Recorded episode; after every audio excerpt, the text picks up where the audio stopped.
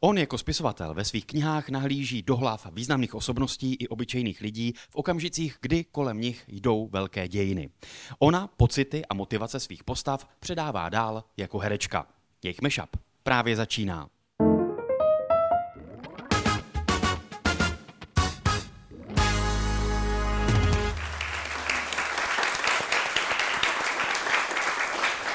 Já jsem Michael a tohle je můj mashup, čili prolínání dvou zajímavých osobností. A dnes moje pozvání přijali herečka Barbara Bočková. Báro, ahoj, dobrý večer. Ahoj, dobrý večer, dobrý večer.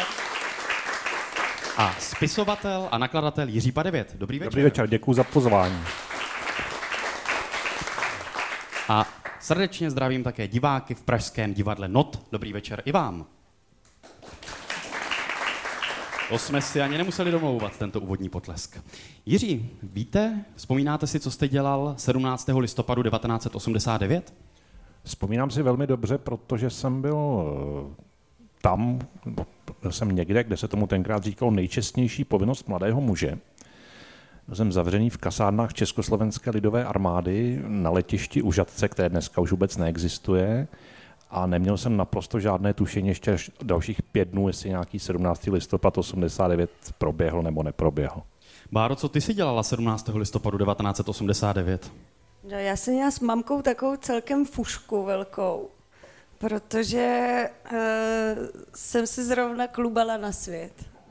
V Třebíči porodnici. V Třebíči. Já jsem nemohl nezačít tím 17. listopadem 89, protože Vím, že se tě často na to jako v rozhovorech ptají, ale přišlo mi to jako hezké, jako úvodní téma právě jako Bára narozená v tento významný den. Zde hezčí než to moje teda. Eh, vy jste narozen kdy? Já jsem narozen 20. července. A já jsem narozen 21. srpna. Ještě abychom měli teda ta výročí, být teda stejný rok jako Bára.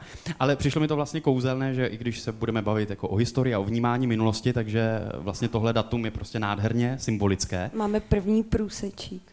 Je to váš první dnešní průsečík, ale zajímá mě, Báro, jako vlastně, jak ten den prožíváš, krom toho, že máš narozeniny? Teď myslím jako ty 17. listopady další. No, po každý jinak. O, já nevím, jestli pořád na ten den spadá noc divadel, někdy to tak vyjde, někdy ne, takže někdy hraju. A někdy jsem na národní třídě, někdy si uříznu ten čas úplně pro sebe a pro svou rodinu a jedu do Třebíče a do Jaroměřic nad Rokytnou, kde oslavuju s těma nejbližšíma, za což jsem vlastně nejradši. A slavíš ten den narozeniny, anebo svobodu? Obojí.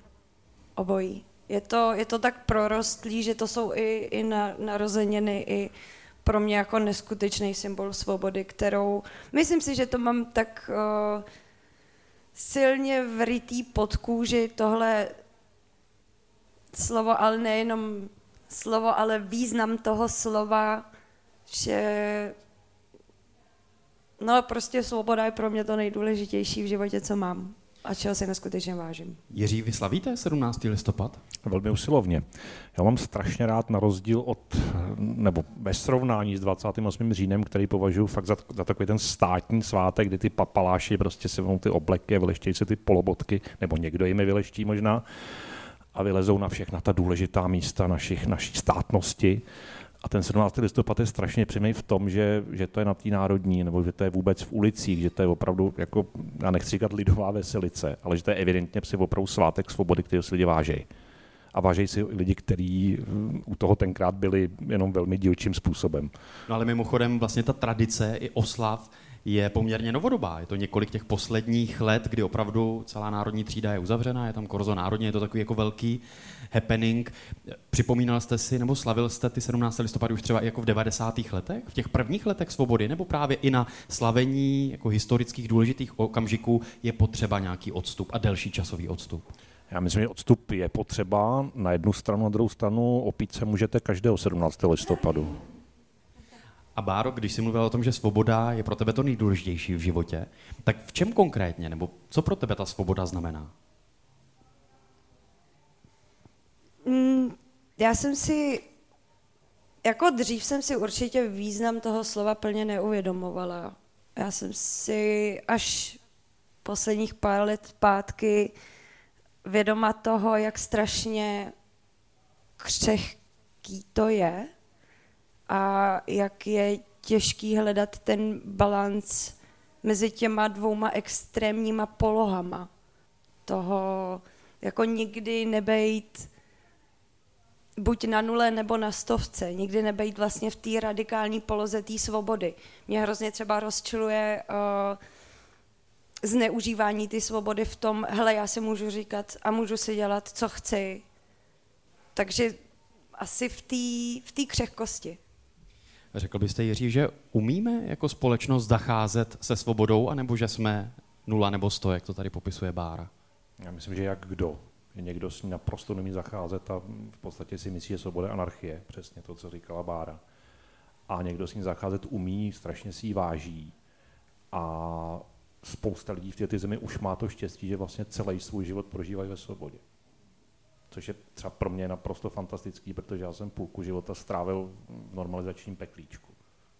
No a když Bára tady popisovala tu křehkost, jak si uvědomuje tu křehkost, řekl byste, že vy jako spisovatel, který hodně píšete o protektorátu a o 50. letech, takže právě té křehkosti si možná vážíte taky, nebo že si ji uvědomujete o to víc, protože se do těch témat noříte a vlastně noříte se i do hlav a myšlenek těch jednotlivých postav a těch lidí, kteří v těch tehdejších dobách žili? Určitě ano, ale hlavně si uvědomují takovou tu potřebu vnitřní svobody. To, že tady byli lidi, kteří přestože byli ve věznici gestapa, přestože byli v nějakém komunistickém pracovním táboře, tak pořádali přednášky, psali básně a prostě byli vnitřně svobodní. I přes, tu, i přes ten ostnatý drát okolo sebe. Máro, když hraješ v dobovém seriálu Zlatá labuť, který se odehrává jako v době protektorátu, Změnil se během toho nějak tvůj pohled právě na tu dobu? Nebo co všechno ses o té době musela dozvědět a navnímat, abys potom vlastně stvárňovala tu svoji postavu a její osud? Já bych možná ještě trošku jako odbočila od toho samotného natáčení a té doby, v které se to odehrává, protože když tady pan Jiří mluvil právě o té době toho protektorátu a těch uh, 40. 50 potom v následných letech, tak já třeba tu svobodu v sobě podle mě mám i zakořeněnou kvůli tomu, že mm, ta moje rodová línie si prošla taky něčím takovým, že moje babička a jej, její tatínek, její maminka byli vlastně kulaci, nebo byli označeni komunistickým režimem za kulaky, byli velkostatkáři, kteří vlastně přišli o ty velký stat, o ty velký majetky a stali se z nich vlastně takový jako pohunci, který vystěhovali někam na kraji republiky. A tak jsem jenom, pardon, se vlastně chtěla dopovědět to, proč pro mě to slovo je křehký a proč si ho tolik vážím. Tak to jenom tak ještě zatím dělám tečku, zatím mým dovědkem pod čarou. A uh, jak byla ta otázka o té zlaté labuti? Ano, no když hraješ v dobovém seriálu, ano. který prostě vypovídá o nějaké době a ty prostě zpracováváš ten charakter, tu svoji postavu, tak jak se změnil tvůj pohled na tu dobu? Během třeba přípravy na to natáčení? Asi nějak nezměnil. No, myslím, že jako pro mě jako pro herečku je nejdůležitější to, jak já tu postavu zahraju, ať už se vlastně ta postava vyskytuje v jakýkoliv době. Ať už stvárnu současnost, nebo tu dobovost, tu uh, dobu těch 40. let. Tak uh, pro mě jako ta hlavní práce je v naplnění té postavy, v naplnění toho vnitřního světa, toho charakteru, vztahu k, k sobě samý, s druhýma kolegama nebo s, v rámci toho prostředí, v kterým jsem. A samozřejmě potom vnímám to dobový prostředí, tu etiketu, která ta doba vyžaduje a mluvu, jakou to vyžaduje, či takovou jako krásnou mluvu, řekla bych, ale jestli můj pohled na tu dobu se vlastně nezměnil. A kdybych vás poprosil jenom o jednoslovnou asociaci, když se řekne protektorát, jaké jedno slovo vás napadne, Jiří? Odboj. A Báro? Němci. Dobře, jedno slovo, jedno slovo. Já si s dovolením tady zahraju asociace i s váma. Protektorát, jedno slovo já asi nejsem úplně ten správný respondent, protože Jirka je můj manžel, takže když se řekne protektorát, mě napadne on. To jste, to jste, to je naprosto senzační asociace, to jste právě skvělý respondent. Řekla to krásně o vás teda, to, to, je, to je nádhera. Jedno slovo, jedno slovo, protektora. Nacisti. Ano, jedno slovo. Zrada? Děkuju, jedno slovo. Nesvoboda? Super. To je jako několik různých slov a různých asociací a já jsem vlastně nad tím uvažoval úplně stejně. Jako protektorát, tak mě napadaly slova jako déšť, temno. Vlastně jako neuvědomuju si, že bych si dokázal představit jako nějaký běžný lidský život nebo nějakou radost nebo nějaké, jako, že by mohlo být vůbec hezké počasí a že by někdo mohl jít na hřiště. To je právě ta zásadní chyba, s kterou my k těm temným dobám přistupujeme, protože většina lidí, prostě, já jsem tady řekl odboj, a do odboje se zapojila v podstatě ve všíuci jako hrstka lidí. A hrstka lidí byla otevřený kolaboranti. Většina lidí prostě se snažila to nějakým způsobem přežít. A stejně tak potom se snažili přežít ty 50. leta, úplně ty samý lidi. Lidi chodili do hospod, chodili do kina, milovali se, rodili děti a snažili se prostě žít navzdory té totalitě. No právě, a je to teda vlastně tak, že i to naše vnímání těch jako hnusných, temných dějin, vlastně v tomhle jako zkresleno, že si neuvědomujeme, nebo málo, že si uvědomujeme, že mohlo docházet i právě k hezkým jako chvílím mezi lidma jako jednotlivci. No, protože ty tu dobu podle mě vnímáme přes ty, přes ty zásadní události. Přes operaci Antropoid, přes obsazení Československa v březnu 39, přes pražský povstání. A pořád nám uniká, že mezi těma těma velkýma historickými událostmi ty lidi museli nějakým způsobem žít. Museli normálně jezdit tramvají, museli chodit do práce, museli vyrábět ty tanky ve zbrojovkách, pro Wehrmacht samozřejmě. A nejen, že museli, oni vlastně i chtěli, prostě byla to jejich práce. Takže ta doba je, je pokřivená samozřejmě. Je to doba, která, jak ten nacismus, tak ten komunismus, doba, která si myslím, že hodně jako tříbí charaktery. Kde ty svině prostě jsou najednou víc vidět, ne, že by tady jindy nebyly. Oni samozřejmě existují demokracii, ale v tom, v tom temném období jsou prostě daleko zřetelnější, stejně tak ty hrdinové. A je to doba, která vás staví před volbu. Ale zároveň je to doba, padlo tady slovo kulak, je to doba, kdy určitá skupina lidí, a v protektorátu to byli Židi a Romové, a samozřejmě ti, co se připojili k odboji, a za komunistů to byli kulaci, neboli sedláci, ale x dalších skupin, nakonec i některý samý komunisti, kteří si prostě vybrat nemohli. Takže ta totalita je především zrůdná v tom, že prostě nedává všem stejnou možnost volby, jak ten svůj život prožít. Z někoho prostě udělá číslo a pošle ho někam na východ do vyhlazovacích táborů.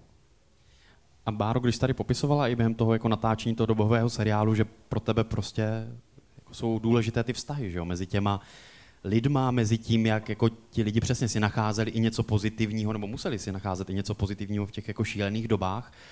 Nakolik pro tebe je důležité navnímat i tu dobu jako celek, nebo prostě znát ten kontext a, a vědět, jak ty mikropříběhy a ty jednotlivé příběhy jsou zasazeny do těch velkých dějin, jak o tom tady mluvil Jiří? Hmm, tak je to jeden z těch pilířů vystavování té postavy.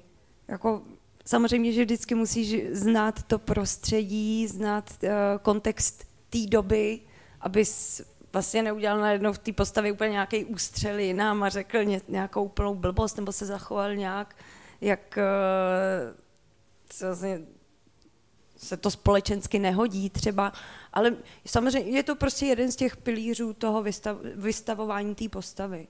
Bez sporu. Jiří, je to ten váš cíl, co vlastně chcete ukazovat i ve vašich knihách, právě to, o čem jsme tady mluvili před chvílí, jako to ukazování těch normálních lidských příběhů, starostí, strastí právě na pozadí, na pozadí těch velkých dějných událostí? Nejsem úplně jistý, jestli moje knihy mají nějaký cíl, ale asi jo, asi jednak a jednak ukazování toho, že ty osoby, které potom figurují v těch velkých příbězích, tak jsou taky normální lidi. Že prostě paní Moravcová, která schovávala parašutisty, tak jim taky musela namazat chleba s máslem. Že Heidrich, když šel ráno do té zatáčky, tak prostě vstal, slík si pyžamo, oblík si uniformu, pohladil děti a vyrazil do práce. Takže vlastně všichni ty aktéři jsou zároveň k té velké roli normální lidi. A ty mikropříběhy, uh, oni, jak jsem se někdy, někdy i ve svých knížkách listuju zpátky, těch beletristických, občas se do nich podívám a zjistil jsem, že většina těch příběhů vlastně končí tím, že ten člověk sice dělá něco normálního, a mu úřady těch povídek dataci, někdy dokonce i na hodiny. A zjistil jsem, že vlastně většina povídek končí tak zhruba hodinu, někdy maximálně půl dne předtím, než ten člověk zemře. ten hlavní aktér. Tak když jsem poslouchal některé rozhovory s váma, tak vy jste popisoval, že tady v těch jako extrémních dobách, jak jste to tady říkal, takže to někdy není tak, že by byl, že na každém se dá najít něco dobrého. Řekl jste prostě, že některé zrůdy jsou opravdu zrůdami a, a moc vlastně nic pozitivního na některých eh, tady těchto jako lidech najít nejde. Je to tak, že opravdu tady ty extrémy se více jako vystahují na světlo právě během těch extrémních dob, a že opravdu ne, se nedá říct, že na všem jde najít, nebo na každém jde najít něco pozitivního? Na každém určitě ne. Já jsem v těch archivech vyseděl docela dlouhou dobu a jsou prostě lidi, na kterých fakt nevěděte vůbec nic pozitivního. A pak jsou ty lidi, kteří se opravdu nezjevou ani úplně v té totalitě, ale v těch naprosto uzlových, krátkých okamžicích dějin, jako je třeba léto 1945, respektive ten zlom z okupace do té v svobody, to žádná svoboda nebyla, nebo přímo ten únor 48, nebo ten březen 39, kdy tyhle ty lidi jako ty úplně z toho největšího dna vybublají na povrch. A jsou to jako fakt devianti, sadisti, e, příšerní kreatury, který si tu chvilku užijou, kdy vlastně nefunguje zákon. Jo, to je v těch zlomových chvílích ta, ta zákonnost prostě někam na chvilku odejde, zasne se, jak říkal Václav Klaus starší, a chvilku se prostě páchá naprosto bezúzdný zlo, a pak teda přichází nějaká nová zákonnost, která i tohleto, vlastně to, to zlo, který je zevnitř z ní, který je naše, prostě, který třeba v tom 45. v létě bylo český, tak potlačí, protože je pro jakýkoliv stát prostě neschudný, nestravitelný. Báro, herci mnohdy říkají, že radši hrajou v uvozovkách ty záporné postavy, že tam je víc co hrát, ale přesně když se bavíme jako o tady tom zlé, jak tady Jiří teďka popisuje, je to něco, co vlastně herec si řekne, tak jo, je to nějaká jako herecká výzva, prostě ano, prostě takováhle postava je třeba za ty příběhy ukazovat a ukazovat i to zlo a pojmenovávat ho? Nebo jako ty jako herečka to máš raději, že by si i o takovýchhle postav držela odstup a že by ses do toho nechtěla pouštět? Tak já nevím, jestli jsi uh, viděl nějaký díl Zlatý labutě a mojí postavy, jaká je? Neviděl. To není úplně miláček národa. Slyšel jsem, že ti chodí hejty jako na základě té postavy. Jo, jo, já teda neštěst, já se držím dál od komentářů a od všech tady těch sítí, kde bych se mohla tady ty škaredý věci dočítat, protože mě to samozřejmě zraňuje. Ale zároveň by mě to třeba mělo eh, potěšit, protože bych se měla říct, že jsem to teda zahrála dobře. Ale právě zrovna ta marketa, kterou já tam hraju, je je trošku čirý zlo. A pro mě, já jsem si myslela, protože nikdy jsem takhle těžkou zlou postavu nehrála a myslela jsem, že si to opravdu budu užívat. Jsou momenty, kdy je super, že něco, co máš třeba v sobě udusanýho, uvolníš, že máš tu možnost vlastně uh, se sám před sebou vidět v nějakým jiném světle, kterým se neznáš ale stalo se mi párkrát i to, že jsem mezi těma obrazama, jak se natáčeli, že se mi opravdu země dělalo špatně od žaludku, že se mi fakt země chtělo zvracet. Nebo z těch slov, který země vlastně vycházely. Až jsem z toho byla sama překvapená, protože jsem do té doby nikdy nic takového nezažila. Ale myslím si, že je důležitý, aby přesně to čirý, čistý zlo, aby jsme ho viděli a sami potom sledovali to, co to v nás vyvolává a řekli si, tak ta, takhle opravdu se lidi chovat nemůžou, jakože to je vlastně ten dobrý obrázek, proto tudy ne. A řešíš i nějakou psychohygienu, aby tě to jako nevcuclo a aby, jo. když říkal, že tobě samotnému bylo jako ze sebe špatně nebo z té postavy a z těch věd, tak. Řeším pořád. Když, když mě to jako popadne, tak třeba tři hodiny jdu. A jdu. A jdu. A dokážeš vypnout? Nebo jako od, třeba po hodině už vím, že, že ten chumel těch myšlenek je trošku menší, že už se to rozuzlovává, že se uklidňu a pak v té druhé hodině chůze už jsem klidná a fakt jenom čučím. No a, a má, má herec u jakékoliv postavy, která je negativní, jako tendenci ji nějak poličtit, nebo snažit se jako pochopit třeba to jednání, které může být po jako každý, zrůdné? Po po každý se snažíš tu postavu pochopit, obhájit ji. Pak přijdeš na to, že to je úplně zbytečný, že to je neobhajitelný. Já opravdu uh, si vždycky říkám, já jsem ten první divák, že jo, který to dostane na tom papíře a někdy sedím a dělám, ne, to ne, to přece... A tak zavolám tomu scénáristovi a řeknu, nemohla ona by být trošku jako kamoška s touhle. A, a pak si říkám, no ne, jako ona tam, tady tahle bestie taky musí být. Musíme jí dát ten prostor, musí se ty lidi naštvat. Ono je to dobře, že se na ní naštvou a že to tak jako přes někoho převentilujou ty, ty, ty svoje negativní emoce, které to v nich, v nich zbuzuje a je to dobře. Jenom je někdy těžký potom si říct, ale je to jenom postava. Nemá to s tebou nic společného a dobře zvodvedla svou práci.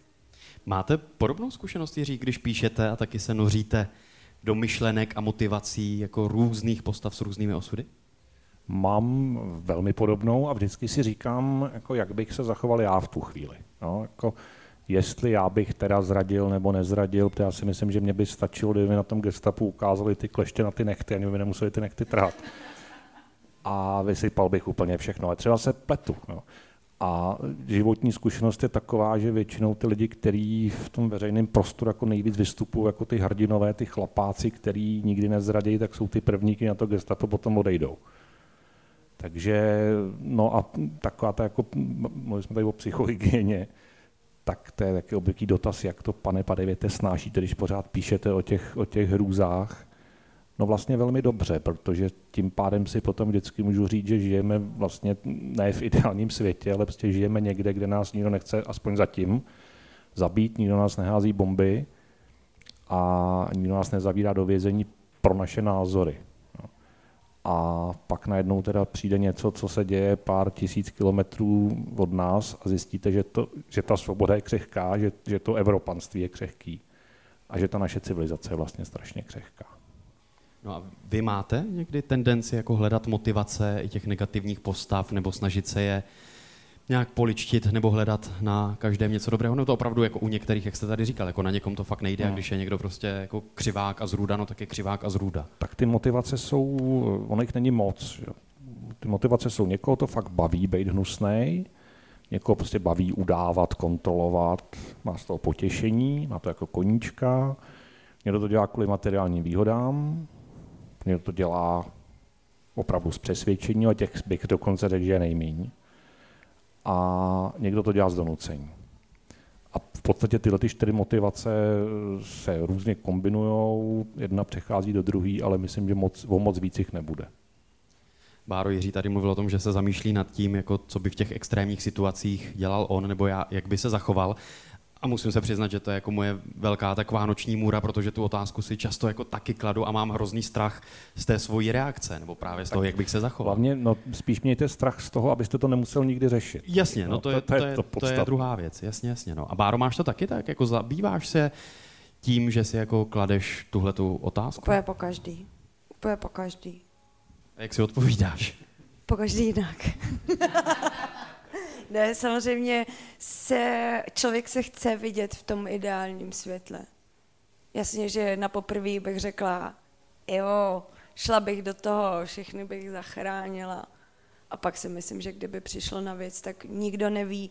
Já si myslím, že to je i trošku taková uh, ta reakce, jak jsou, když třeba že bouračka, jak jsou to takový ty uh, Budová útok, reakce ú, útěk, útok, stop, strnutí, tak to si myslím, že, že to je mnohdy dost jako srovnatelný. To je pravda, tím, většina lidí zůstane stát a kouká, jak ty dějiny okolo nich prostě, prostě ně, někam směřují. A pak teda, teda strhne třeba ta vlna a oni tam jdou taky, že jo. Tak samozřejmě, že bych ve svých očích chtěla být jako stejný hrdina, jak ti mý předci, kteří všechno ustáli a babička Julinka, kterou prostě budu milovat do konce jejich let a svých. Ale nevím. Doufám, že bych na sebe taky byla hrdá. Jiří, vím, že jako se nedá zobecňovat a paušalizovat, ale jak vy se díváte vlastně na historické seriály nebo na dobové seriály, které ukazují nějakou dobu a kvalita může být různá, to tak jako nechme stranou, ale vlastně berete to jako něco pozitivního, co třeba historii může přiblížit i širšímu publiku a ukázat ty příběhy, ukázat tu dobu, ukázat tu mluvu, jak tady Bára popisovala. A nebo pro vás, jako pro spisovatele, nakladatele, je to něco vlastně trošku jako bulvariz, bulvarizujícího tu dobu? Určitě ne, dívám se na ně rád, dívám se na ně na některé i opakovaně a myslím si, že to je strašně důležitý, protože ten obraz a, a ta hra může do, toho, do té doby diváka vtáhnout daleko líp než archivní dokument nebo knížka. Žijeme ostatně v době vizuality, nikoli v době tištěného textu. Ale je potřeba soustavně zdůrazňovat, že hraný film, hraný seriál není dokumentární rekonstrukce. Že to prostě, že tam jsou, ano, postavy, které žily, nebo které jsou vymyšlené, nebo mix těch postav, ale že prostě to tak nemuselo úplně přesně být. A já úplně miluji takový ty lidi, kteří uh, vidějí film Atentát nebo film Antropoid, se pořád teda vracím k jednomu svýmu tématu, a říkají, no ale ten Kubiš takhle ty kaničky u bod určitě zavázaný neměl, to v roce 42 se takhle polobotky jako nezavazovaly. A proto je ten film pro ně špatný. Já si myslím, že všechno, každý film je prostě společný dílo režiséra, scénáristy a herců. A když se prostě režisér rozhodne, že parašutisti skripty odjedou ponorkou, no tak odjedou ponorkou. Je to prostě hraný film. Jo, když se rozhodne, kdyby se Otakar Vávra rozhod, který teda tu českou historii jako pokřivil strašně moc v těch svých filmech, by se rozhodl, že prostě naši hrdinové u Sokolova se střelí nacistický letající talíř, tak ho prostě v tom filmu se střelej. Abychom to trochu taky odlehčili, tak uh, mým Tohle cílem... nebylo dost odlehčené. No to bylo, bylo. Skvělá tečka tohohle bloku, díky za ní. Uh, já vždycky chci hosty v Meshupu poznat i trochu jinak, než uh, jsou jejich profese a jejich obory.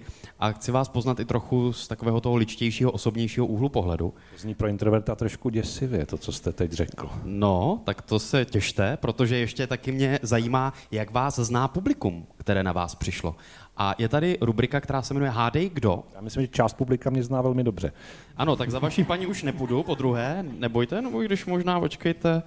Ne, asi, asi ne, ale já bych si rád vyzkoušel vás, jestli uhodnete, na koho sedí ta daná otázka. Takže mám tady několik otázek a vždycky teda je to šance 50 na 50, takže máte šanci jedna, jedna ku jedné, nebo jak se to říká, 50 na 50 prostě. Kdo vyhrál v deseti letech mistrovství republiky v moderní gymnastice? Je to tak. Je to tak. Správně, výborně. Jak dlouho si dělala moderní gymnastiku? Od čtyř let do patnácti. A proč jsi skončila? Protože už jsem nebyla dobrá. Že už vyhrála mistrovství, tak jako... No a od té doby to šlo dolů. Už jsem skončit. Jiří, vy jste nedělal nikdy moderní gymnastiku? Já jsem nikdy nedělal skoro žádný sport. Tatínek, tatínek chtěl, aby ze mě byl jako drsný muž, tak mě dával na takové sporty, jako byla házená nebo rugby. A já jsem vždycky vydržel tak tři, čtyři návštěvy toho sportovního klubu, ale vadilo mi, že tam jsou i jiní chlapečci. Prostě já jsem netoužil být v kolektivu, tak jsem tam přestal chodit. No. Otázka druhá. Kdo je původně geodet? Děkuji moc, že jste se dodívali nebo tento díl doposlouchali až sem. Další část už je jen pro předplatitele na herohero.co lomeno Michael. Budu moc rád za vaši podporu a v následující části se dozvíte například toto. Do sebe bych asi nebodnul do cizích lidí nebo do příbuzných, proč ne? Opálila jsem to ohněm. je to síla. Upřímně devadesátky opravdu ráda nemám. Pardon? Muži nejsou nikdy dospělí. To je pravda. Tak. Jsem dobrá v poslouchání rozkazu. Jako když plním úkol, tak nejím. že to budou nějaké rychlé odpovědi, že jo? Přesně Už- tak, no, přesně tak. Jsou to rychlé otázky. Co to je? Většina autorů jsou alkoholici, devianti, psychopati. Myslím si, že se máme sakra dobře. Mě ta herecká profese se přiznám trochu děsí. Hrozně to pomáhá. A když to nestačí, tak si pak ještě pořádně umít ruce. Já to píšu především kvůli sobě. Kvůli sobě. Mm.